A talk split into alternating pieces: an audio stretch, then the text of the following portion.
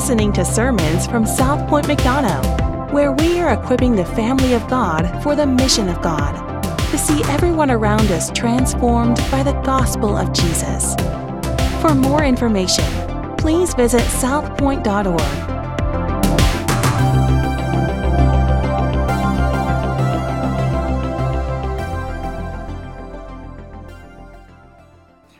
exist to equip the family of God for the mission of God to see everyone around us transformed by the gospel of Jesus. We, as a church here at South Point, so this morning we're going to be looking at, continuing to look at the book of Luke. We'll be in chapter 18, and we'll look at that in just a moment. We're going to celebrate by singing songs to God.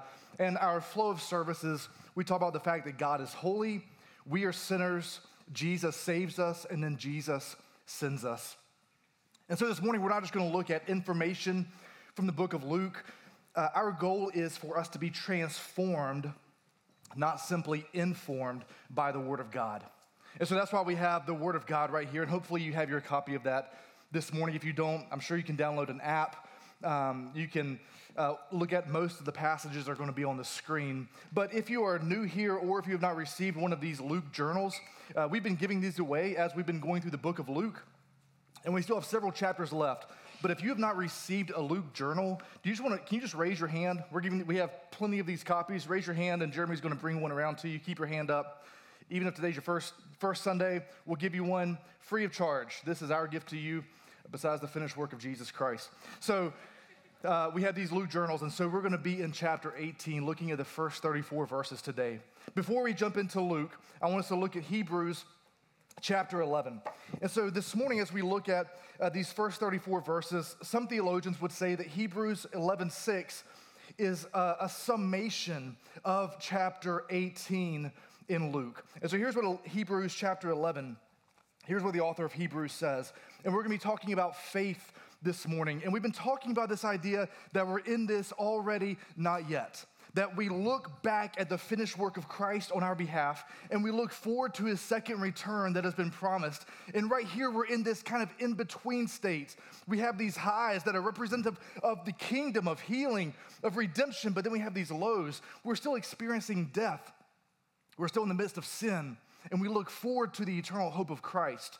And so Christ came and he began this already not yet part of the kingdom. He came and introduced this with his life, his death, his resurrection, his ascension, and we begin the church age. And so, in the middle of this redemptive history of creation, fall, redemption, that's where we are in this church age, and we're looking forward to restoration. We have here Luke chapter 18.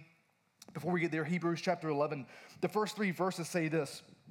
So, this faith is, this faith is looking backwards and is looking forwards. Now, faith is the assurance of things hoped for, the conviction of things not seen. For by it the people of old received their commendation.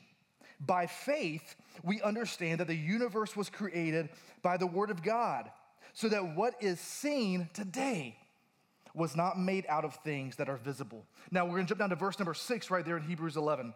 Here's the, here's the part that summarizes chapter 18 in Luke. And without faith, it is impossible to please him. For whoever would draw near to God must believe that he exists and that he rewards those who seek him. So, our goal is to draw near to God this morning. If you go to chapter 12 of Hebrews, it says this Therefore, looking forward, and, and we know this chapter 11, going into chapter 12, we call this the hall of faith. Those who have gone before us. Chapter 12 begins like this Therefore, since we are surrounded by so great a cloud of witnesses, let us also lay aside every weight and sin which clings so closely. And let us run with endurance the race that is set before us, looking to Jesus. Looking to Jesus. We've looked at so many other things this week. May we, as the people of God, look to the founder and the perfecter of our faith, who, for the joy that was set before him, he endured the cross, despising the shame, and is seated at the right hand of the throne of God. So, knowing that's where we are, now we can look back at Luke chapter 18. So, if you go there with me, we begin in, in verse number one. And we see here, we have um, five different vignettes. And so I'm going to preach through these vignettes and we're going to interlace these with uh, a call to worship, a call to confession, with songs, with communion, and then we'll be sent out with a benediction. So it looks a little bit different today. But he begins here in chapter 18, and we see first the, the, this parable of the powerful judge and the penniless widow. So in verse number one, this is an interpreter's dream, by the way. Most of the times when we have parables, we get to the end and Jesus is like, yeah, mic drop. And the disciples and the crowds are like, we don't know what that means. And Jesus is like, yeah, but I'm coming back later to tell you about it. And they're like, okay. But notice in verse number one here, he actually tells us what this parable is about. He says, and he told them a parable to the effect that, here it is, they ought always to pray and not lose heart. That's the point of this parable. Praise God. He doesn't do this very often, but we're really glad when he does. Check out verse number two. He said, In a certain city, there was a judge who neither feared God nor respected man. This powerful judge, he, he doesn't care anything about God. Verse three, and there was a widow in that city who kept coming to him and saying, Give me justice against my adversary. For a while he refused, but afterward he said to himself, Though I neither fear God nor respect man, Yet because this widow keeps bothering me, I will give her justice so that she will not beat me down by her continual coming. Now, there are a few ways to grease the wheels of an unjust judge. One of those is you can play the money card. Hey, you can pay him off. Well, this widow's broke. She can't do that. One of those is to play the power card, like you scratch my back, I'll scratch yours. This widow has no power to play, so she just becomes incredibly persistent. She keeps asking him, it's like how your kids uh, take you hostage if you're walking through the grocery store. Can I please have some candy? Can I please have a toy? And they're just like, they, you're like, no, no, no, no, no, you can't. Well, can I please? And finally, you give in. You're like, okay, because of your persistence, you can have whatever you want, but I'm not happy about it. That's what this judge is doing. And there are some things that we can be persistent about that are bad things. There are some things that we can be persistent about that are good things. The point here is this woman was persistent. Bad persistence is um, a stalker who is, is looking for a girlfriend. I'm gonna, I'm gonna be persistent until she finally tells me yes. Bro, you're gonna, you're gonna get your tail thrown in jail. That, that's not how persistence in the good sense works. Good persistence is sticking hard and making it through school, um, hunkering down with an instrument. That's good persistence, all right? So we, ha- we have here, we don't know if this is great persistence or not, but it's persistence either way. So this woman is persistent. Verse number six. And the Lord said, Hear what the unrighteous judge says. What the judge said is, Okay, I'll give you justice because you wouldn't stop. Verse 7. And here's the crux of this. And will not God give justice to his elect who cry out to him day and night? Now, is Jesus here, is he, is he commendating the unjust judge in his injustice? No. He's not saying, hey, injustice is okay. What he's saying is, it's this argument from lesser to greater.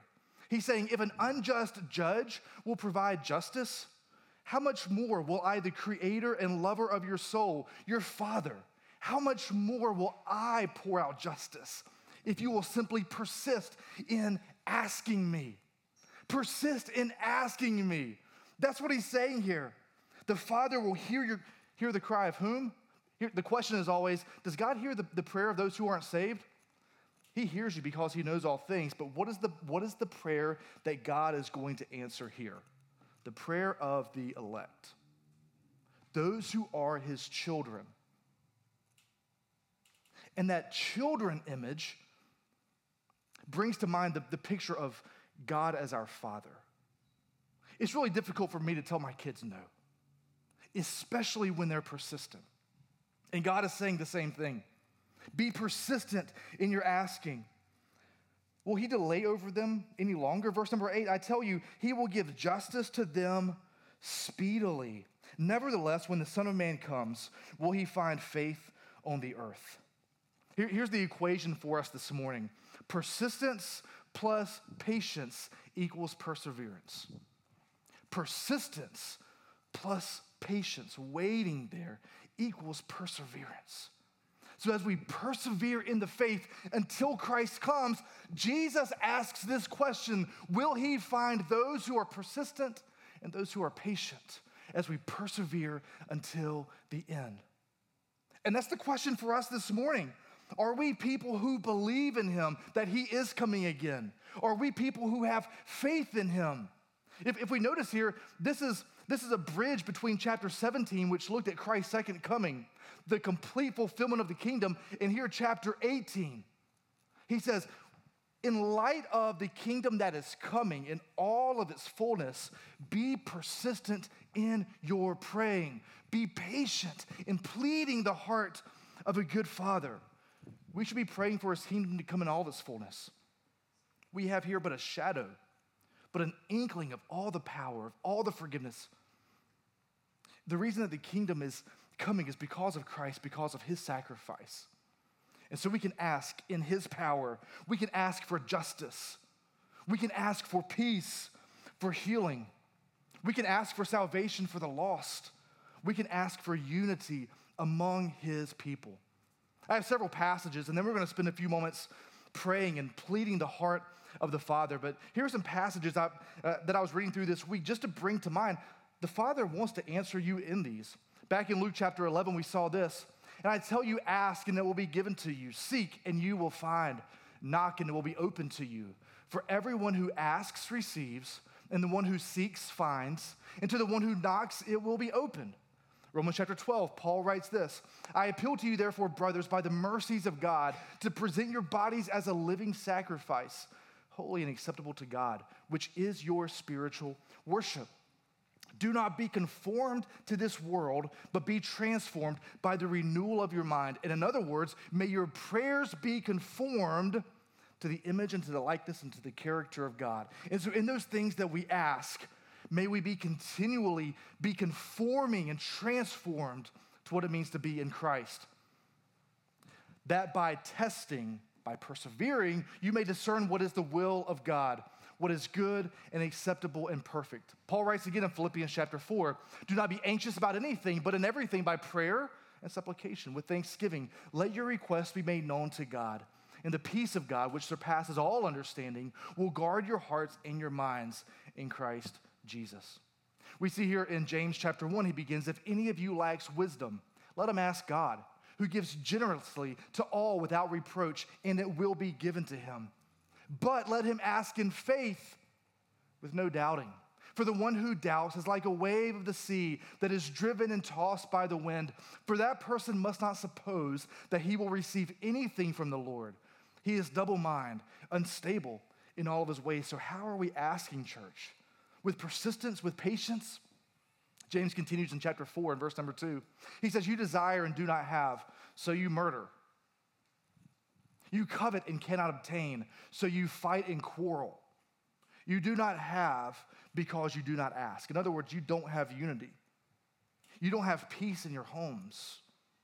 You don't have connection and relationship with your spouse because you do not ask.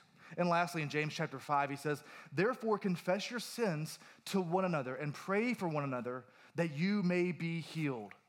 The prayer of a righteous person has great power as it is working. So, this morning, church, we're going to pray for just a few minutes. This is our chance to, to pray before we uh, pick up and singing, expressing our hearts to God. But I want us to express our hearts to God in prayer. And so I want us just for a few minutes to be praying for something. I think of something that maybe you haven't been as persistent as you need to be in praying for it. One of those things that we just talked about. Maybe there's something in your life and you not, have not have you haven't been as patient as you should have been. Ask the Spirit to bring those things to mind. And we're going to pray for those things. And I would encourage you to pray out loud just for a few minutes, patiently, persistently pleading the heart of the Father. Because this is not just information that we take and we say, hey, thanks for this, thanks for this parable, Jesus, really good. The point of the parable is for us to pray. And so we're going to do that as God's people. Music's going to play a little bit. Uh, y'all are going to pray. I'm going to come down. We're going to pray individually, and then Caleb is going to close us out in prayer. So let's plead the heart of the Father. Whatever is on your heart this morning, whatever needs to be on your heart, whatever has been on your heart. Let's persistently, with perseverance, plead the heart of the one who loves you. Father God, as we lift up our hearts to you in prayer. Lord, We're thankful for who you are. We're thankful that you are the God who created the universe, the God who created the world, and yet you're a God who, like a father to his child, wants to listen to our hearts, asks us to, to persevere and be persistent in our prayers. Lord, we confess that far too often we don't turn to you with our needs. We don't turn to you with our heart. Maybe we turn to you at times out of obligation or out of fear. Lord, I pray that you would today help us to turn to you as sons and daughters to a loving Father. Lord, encourage us in prayer. Help us to be passionate, persistent. Lord, help us to see the ways that you're answering our prayers, God. Whether it's the way that we want them to be answered or not. And Lord, give us trust in a loving Father. Lord, we also want to pray for our brothers and sisters around the world who are praying to you today, who are seeking you in worship, who are turning their hearts towards you, God. And we, we pray that you would help their uh, ministries to expand as, as your kingdom expands, God. Lord, we want to pray specifically for, for brothers and sisters in Christ here in our own community, Lord. McDonough Church and Pastor Jake Williams. Lord, we want to pray for our brothers and sisters at South Point, Locust Grove. We want to pray for, for those churches and we want to pray for their pastors as they bring your word today. And we want to pray that, um, that people would come to faith in you through those ministries and through those churches. We want to pray that disciples will be built and your name will be made great. Lord, we want to pray uh, that your kingdom would expand and people would come to faith and find freedom, find hope and deliverance in you here in McDonough and in Locust Grove and in this area. Lord, we also want to pray for our brothers and sisters around the world.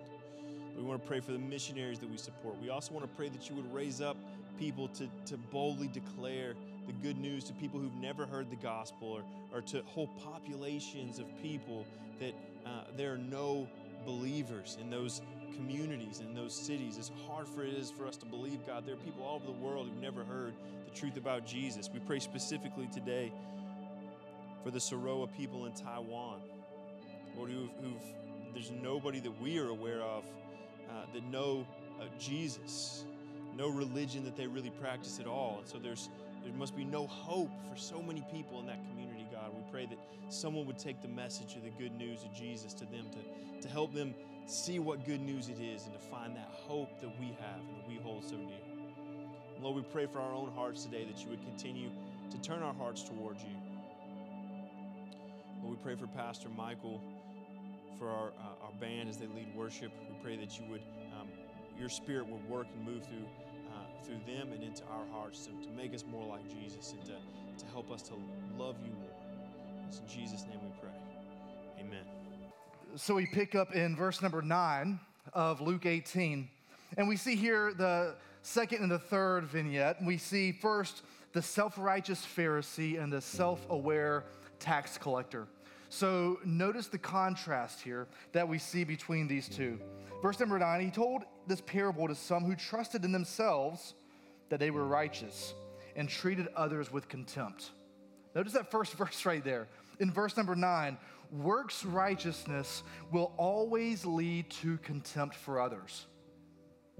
Those who trusted in themselves, they had contempt, hatred, a self aggrandizing comparison to others. Verse number 10, we see these two. Two men went up into the temple to pray, one a Pharisee and the other was a tax collector. Now, the Pharisees are known for their piety, for their self righteous acts, they're known for their devotion, for their religious rigor. Uh, and a tax collector was just low, lowest of the low. They were actually Roman appointed Jews who stole from uh, the inhabitants. Nobody liked tax collectors. They were on the same socioeconomic level as traitors, as thieves, as oppressors. Verse 11 The Pharisee, so notice the Pharisee, standing by himself, prayed this. Notice how many times he says I in this prayer. God, I thank you that I am not like the other men, extortioners, unjust, adulterers, or even like this tax collector. I fast twice a week. I give tithes of all that I get. Verse 13, the prayer of the tax collector. But the tax collector, standing far off, so he wouldn't even approach the middle of the temple. This standing far off represents humility. He wouldn't even lift up his eyes to heaven, but he beat his breast, saying, God, be merciful to me, a sinner. And literally, there in the Greek, there, there's, a, uh, there's an article before sinner. It's, God, be merciful to me, the sinner. There's emphasis there. Look at how much I've sinned. Now, which one of us, if we were to compare ourselves, which category do we mostly fall into? Because when we think that we're better than other people because of pretty much anything, the way that we act, the way that we look, the things that we do compared to them, we fall into the category of Pharisee. It's also true that we fall into the category of Pharisee when we think that the Lord is not happy with us because of something that we've done. And so we run to fix that and make it better. So our standing before God and the way that we treat others, it's either like that of the Pharisee, completely dependent on us, self righteousness, or we can come before the Lord with the attitude and the heart of the tax collector. And he says, Be merciful to me. And literally, this Greek word is hellasthete. Everybody say hellasthete. That, that's, a, that's a verb, an action um, conjunction of the noun, which means mercy seat. So he's literally saying, Be mercy seated toward me, the sinner. Now, the mercy seat is important because the mercy seat is on top of the Ark of the Covenant. The Ark of the Covenant represented the law, the perfect, just presence of God, covered in gold, and above it were two cherubim. And right there on the top of it is the mercy seat. And so once a year during the Day of Atonement, the priest would come in and they would make a sacrifice there, and blood would cover the mercy seat. They would take a perfect, spotless lamb and make atonement for all of the people for the sins of that year, therefore finding forgiveness. And the sinner here says, Be mercy seated toward me because I need to be washed. I need to be covered. I need the perfect righteousness of someone better than I. Notice what Jesus says. Verse 14 I tell you, this man went down to his house justified that justification, that word justified, that's the cornerstone of all Christian faith. Without it, we're sunk. Justified literally means to be declared righteous in the sight of God. Are we declared righteous because we have the because the mercy seat has been shown toward us or because we think we're better than somebody else? I'm better than someone else because I do this. Or let me earn God's favor with this. Or are our lives representative of building our life upon His level? He has done for us, even though we are unworthy. And that's where this third vignette, this next short passage here comes in. It says, Let the little children come to me. We see here this comparison of curmudgeons, which are grumpy old people, and children. In verse number 15, Jesus says, uh, or Luke says, Now they were bringing even infants to him that he might touch them. And when the disciples saw it, the, these curmudgeons, they rebuked them. But Jesus called to them, these parents, saying, Let the little children come to me, and do not hinder them, for such belongs the kingdom of God. Truly I say to you, whoever does not receive the kingdom of God like a child shall not enter it. Now, we can go a lot of different ways when we talk about kids, but just know this our culture, when we look at kids mostly, we say, Look at that sweet little angel. They're so innocent, they're so sweet until 3 o'clock a.m. Amen? Some of you new parents know that. But, but we, we romanticize children, but not in Jesus' day.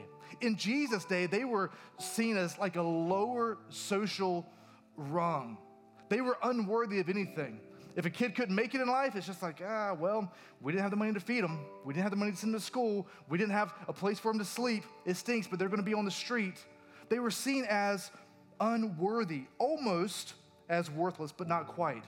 But here's what Jesus is saying He's not saying, just come to me in simple faith. He's saying, no, a child has no spiritual resume. A child has nothing to say, well, look at how good I am. Look at all of these spiritual works that I've done. No, a child is unworthy. And such as those who receive the kingdom of God. Unless you come to Christ in unworthiness and receive his justification, that's the only way that we can be declared righteous is with the mercy of God. He says, Come as a child, come knowing that you don't deserve anything that I'm offering you, and then you will enter into the kingdom. We receive justification because of his righteousness, because of his work, because Christ humbled himself to the point of death, because of his mercy, because he is worthy because in the midst of his worthiness in heaven, he loved us so much to come down and to identify with us in life, in death, in resurrection. That's the good news of what Jesus Christ has done for us. So may we, as unworthy individuals, come to him as dependent children, running to our Father, looking to him. We come to him for forgiveness, we come to him for life. So this morning, I'm, I'm going to read this call to confession. And it gives us a chance to step back into the presence, knowing that Jesus Christ is faithful to forgive us. And may we be like this tax collector here, saying, Have mercy on me. Have mercy on me. So, this is our chance to put this into practice. Here is our call to confession this morning, and then we're going to confess our sins to God. When we come into the holy presence of God, our own humanity is laid bare. When we stand in the living presence of truth, our own falsehood is revealed. People of God, let us acknowledge who we are and ask our ever present God to forgive us. So, church, let's do that now, confessing our sins to God. So, we get here to a really familiar passage that most of us know this story of the rich young ruler. And some of these stories through Luke we're not as familiar with, but this one we probably are. So we see here, picking up in verse number 18, we see here the, the contrast between the rich young ruler and the riches of the king. So, verse number 18 a ruler asked him, real quick before I jump in. Some people don't, don't go down in this rabbit hole. I did this in college. It was a terrible decision. I haven't reached the bottom of it yet. But some folks would say this could be the Apostle Paul before he was converted. This may have been Saul. Anyway, that's for free. You don't have to tithe on that. So this ruler asked him, Good teacher, what must I do to inherit eternal life? Now, this man had everything. This rich young ruler had everything that we would say that we wanted. Our, that our culture says, hey, this is a good thing to have. most of us would say, yeah, I would love to have more money. Amen? Yeah. I would, I would love to have more power, more prestige, more popularity, more skills. This, this guy had everything that the world would offer. Some of us, I, wish I had more youth. I wish I was younger. Yeah, I see some of you. Yeah, I do. My, my, five head does, you know, it's scooting back.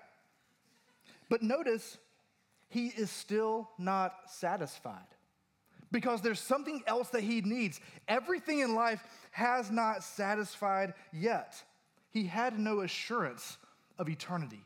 He had everything in his life and had no assurance of eternity. Even this man's work righteousness, it led to anxiety. So we saw how, the, uh, how before this works righteousness of the Pharisee led to contempt for others. It always will. Works righteousness will always lead to anxiety in our lives. We never know if we're good enough or if we've done enough to please God.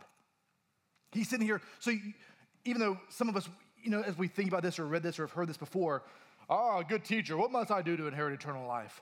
I imagine this man is actually coming pleading before the Lord. Good teacher, please, what must I do to inherit eternal life? Nothing else has satisfied me. Jesus says to him in verse number 19, Why do you call me good? No one is good except God alone. Jesus is saying, Yeah, you came to the right place. You asked the right question. Jesus doesn't say, He doesn't begin with, okay, here's the solution, let me give you the answer. So many times we're like, I'm Bible answer man, let's do. Jesus wants to get to the heart of the problem. Jesus also is not saying, no, no, I'm not good, only God is good. He's saying, no, you've come to ask me because you understand that I am God. Here, Jesus is claiming deity. He's not shirking the deity responsibility. He's saying, yes, you've come to ask me, and I know. And by the way, it's not, eh, if you're good enough. Jesus doesn't grade goodness on a curve. He's saying, I am good, I am God, and there's only one good, and it's me. You've come to the right place. Verse number 20. You know the commandments. Jesus is here speaking to him. Do not commit adultery. Do not murder. Do not steal. Do not bear false witness. Honor your father and your mother. And this man, this rich young ruler, said, All of these things I have kept from my youth. Jesus, I've already done all these things. I'm still lacking. I'm still wanting. Verse 22 When Jesus heard this, he said to the man, But one thing you still lack sell all that you have and distribute to the poor and you will have treasure in heaven. And come and follow me. Notice if we look back at verse number 20, which part of the law of the Ten Commandments does Jesus uh, invoke on him to obey? It's the second half. Because what does the first half say? You shall have no other gods before me. You shall worship God alone. Jesus here is saying, yeah, you've got all of the physical, tangible things, but you've missed the first part of the commandments, which is to have no other God. He says, yeah, your hands look great. You haven't done all these things, or let's just assume that you haven't done these things. Jesus says, you're missing the heart of the law, what's happening inside of you. Jesus essentially is saying, what you are doing out here with your hands, whether it's good or bad, that is not your biggest problem. Your sin, friends, this morning, your sin is not your biggest problem. Your biggest problem is not your gluttony, it's not your pornography. Your, your sin is uh, not your anger, your sin is not lying. Those things are not your biggest problem. Your biggest problem is idolatry. Your biggest problem is not putting Christ in the proper place of your life. Your biggest problem is not, oh man, I've, committed adultery. I've looked at this. I've done this. I've stolen. I've, I've coveted. Your biggest problem goes back to the very first and second commandment. You shall have no other God before me. Jesus here is speaking to the heart. He says, the issue is not that uh, you're worshiping me and these things, but that you're worshiping these things. Turn your eyes from these things and worship the one true God. Jesus here wants to destroy the idols of this man. He wants to destroy these idols. These idols in our lives. And, and we, again, if, if we want to put ourselves into uh, this story, we would here be the rich young ruler. Now, we would say, yeah, but I'm not as rich as the guy who's just richer than me, right? But by and large, we have an incredible amount of resources compared to the world an incredible amount. Think about what you're putting your hope and your trust in. where you're hoping is going to bring you satisfaction, where you're hoping is going to bring you life. Friends, those things will never provide what you are hoping. They will never provide what only the kingdom of God can provide, and that's the love of God the Father. And so while our heart, they run to these things and they desire these things, these are but small little gods and we take these tiny little gods, Augustine said, and then John Calvin stole it, but Augustine said that our heart is an idol factory. And so we, we, we're, we're always looking for something to worship, and we take these little g gods and we put it on the throne of our heart, whether we have it or we don't. And we're like, that's, that's what is going to give me satisfaction and hope and security and safety and significance and meaning and purpose in life. If I could just have this. And Jesus is saying, man, he's not saying, hey, let's remove that idol, let's tear that idol down, because as soon as we do, as soon as I stop lusting, as soon as I stop cheating, as soon as I stop lying, we put another little g God back on the throne of our heart. Jesus is saying it's not about what you're doing with your hands, it's what's about, it's, it's what's happening inside of here. Your issue, issue is idolatry, and the way to fix bad worship is to replace it with good worship. Is to look at Jesus Christ. And if Jesus Christ is on the throne of your heart, that's going to affect how you live your life. Then all of those other gods, which are mostly, by the way, a lot of those things are good things. Because in Luke chapter 14 and verse number 33, what does Jesus say? Some of y'all are like, ah, come on, man, I preached on that several weeks ago. Y'all should memorize that, right? Jesus said, Whoever does not renounce all that he has cannot be my disciples. The context of that is not financial. The context of that is renouncing your family. The context of that is renouncing your work, the things that you value most. And Jesus says, unless you want to lay hold of the kingdom, and it may require you turning your back on all of those other things, which are really good things. Your family, good. Work, good. Money, good. A house, good. Car, good. Hobbies, good. Sports, good. All of those things are good as long as in their rightful place. The point that Jesus is making here, that he made back in chapter 14, that he made in chapter 9, is this You cannot fill your hands with the things of this world and the things of the kingdom. So, what are you grabbing a hold of and saying, This is my hope, this is my firm foundation? This is my significance, my beginning. And if all else fades, at least I have this. This is all I need. All these other things, good. We can keep these things. Nothing wrong with those. But if it comes down to it, what are we going to choose? The things of this kingdom or the things of Christ's kingdom? Christ says, I may demand of you that you renounce these things. Are we willing to or not? Are we willing to renounce those things for the sake of the kingdom? If you want to know where your idol is, follow your money. What do you spend your money on? And some would say, well, I don't spend money on anything. I, I save up all the money that I can. So your idol may be security for when the stock market further crashes. Some of you say, man, I, I, I spend money on really good things, on, on, on my wife or on my kids. Why, why are you doing that? Is it so that you can truly bless them, or is it so that they'll look at you as their savior and their provider? What's the heart behind what you're spending your money on? That's what Jesus is addressing here. Some of you say, man, I don't have any money, so I don't, I can't spend on anything. And I would say, okay, well, let's begin there and uh, let's figure out how we can uh, best be stewards of what God has given us with our time and skills and resources so that we can invest in others for the sake of the kingdom. But what is your heart? Is it for the things of this world? Or is it for a king that is too big to lay hold of while you hold on to something else? Christ is too big of a king for that. So Jesus says, Go, sell everything that you have. He got to the heart of this man. He said, Here's what you're worshiping, here's what you're grasping most tightly. And he says, You can't hang on to this and onto me. How does the man respond? He walks away sad. Think he came to Jesus with a great deal of anxiety and, and hopefulness that he could find satisfaction.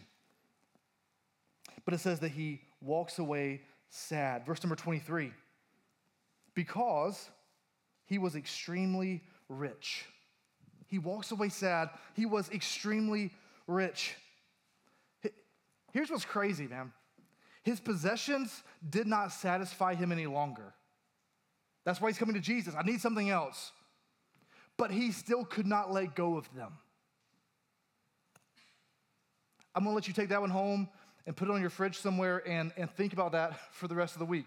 We say, oh, yeah, yeah, I'm willing, I'm willing to let go of my possessions. I'm willing to be generous. I'm willing. Are you doing that? Are you using your time for the sake of the kingdom? Your resources, your skills, your conversations, your relationships, your money, your home, your vehicles, eh, the things that God has given you? Well, I would. You would if what? If you had more stuff, if you had more money, then you would be generous? This man went away very sad because he was extremely rich. He knew that his possessions would not satisfy, but he held on to them anyway. That's the definition of an idol. That's also probably the definition of insanity, of lunacy. It's like, it's like Gollum in The Lord of the Rings. He, has, he has the ring and he keeps walking around with it, with it. And what does he say? My precious. Is that ring bringing him life? No, it's bringing him what? Death. But he can't let go of it. This man had made the worst transaction of his life. He sacrificed all the riches of the kingdom of God for the small, little, tiny riches of this world. He walks away sad. Verse 24 Jesus, seeing that he becomes sad, said, and, I, and I, Jesus is not here responding like, boom, told you so. He's responding with compassion. He sees that this man is sad. He says this How difficult it is for those who have wealth to enter the kingdom of God. Jesus' heart here is breaking for this man. For it is easier, verse number 25, for a camel to go through the eye of a needle than for a rich person to enter the kingdom of God. We talked about several chapters ago the, the narrow door that is closing. And the narrow door for the rich has here been reduced to the eye of a needle. So not only is the narrow door difficult to find, not only do we have to remove the things in our lives, he says, but the more stuff you have, the more gravitational pull you have towards your possessions, the more difficult it is for you to get, to get into the kingdom. In other words, the more rich you are, the more difficult it is for you to be redeemed. You're like, well, I, it doesn't necessarily say that. No, it, it necessarily does. That's what Jesus says. How difficult it is for a rich man to enter heaven. It's like trying to get a camel, the biggest animal that these folks would have ever seen there in the Middle, Middle East. How difficult it is to get through the, through the eye of a needle. That's how difficult it is for folks like me and you, the rich, to enter into the kingdom of God. Verse 26 Those who heard it said, then who can be saved? Because these folks thought if you have a lot of stuff, if you were prosperous, then that was the blessing of God on your life. So if the rich can't be saved, then who in the world can be saved? This is what we call the prosperity gospel. If you are rich, then God must have favor on you. Friends, the, the crux of the gospel is the blessing of God that is going to come in the future not the blessing of God that has come today. Because as we live in this already not yet, our faith is in the cross and in the resurrection. That's our hope. Not that our bank accounts are going to be full, not that we're going to drive the nicest cars or fly on the nicest airplanes. Our hope is in that Jesus Christ is going to return in all glory and power, and we get to experience the love of God personally, interrelationally, in person. That's our hope. So these folks are confused. Man, if the rich can't be saved, then who in the world can be saved? Verse number 27. But he said to them, Jesus says to them, What is impossible with men is possible with God. In other words, salvation is impossible for anybody, rich or poor. It's impossible for anybody if it's based on your righteousness. Salvation is impossible unless God does it. And God will save the rich. He will save the poor. He's going to save those from other nations, like Caleb just prayed about. He's going to do that. No one is beyond his reach. That's the point of this passage. The point of this passage is not, hey, go sell all of your stuff, be like this guy. The point of this passage is make sure that your faith and your hope and your foundation is in Christ and Him alone. That He is the owner of everything that you have, that He has first say in all that you possess, in all that He has given you. Verse number 28, we finish this passage here. And Peter says, See, we have left our homes and followed you. Verse 29. And Jesus said to them, Truly I say to you, there is no one who has left house or wife or brothers or parents or children for the sake of the kingdom of God, who will not receive many times more in this time and in the age to come eternal life. So, in other words, we just heard Jesus say, Be not store for yourselves treasures on earth, but treasures in heaven. But here he says, We're going to receive many more times. What are the things that we receive in this life? We receive fellowship not just with God, but with God's people. We get the chance to come together this morning and say, I'm broken, you're broken, she's broken, he's broken, boom. And we get forgiveness. It's fantastic. We get to fellowship with God's people, we get to be part of a church, we can experience freedom from sin. As the kingdom is being ushered in, Christ brings with it healing and power and redemption. Those are the things that we get today. And Jesus says the option to that spirit filled, Christ exalting life is not just a mediocre life, but it is a condemned life. It is a condemned life.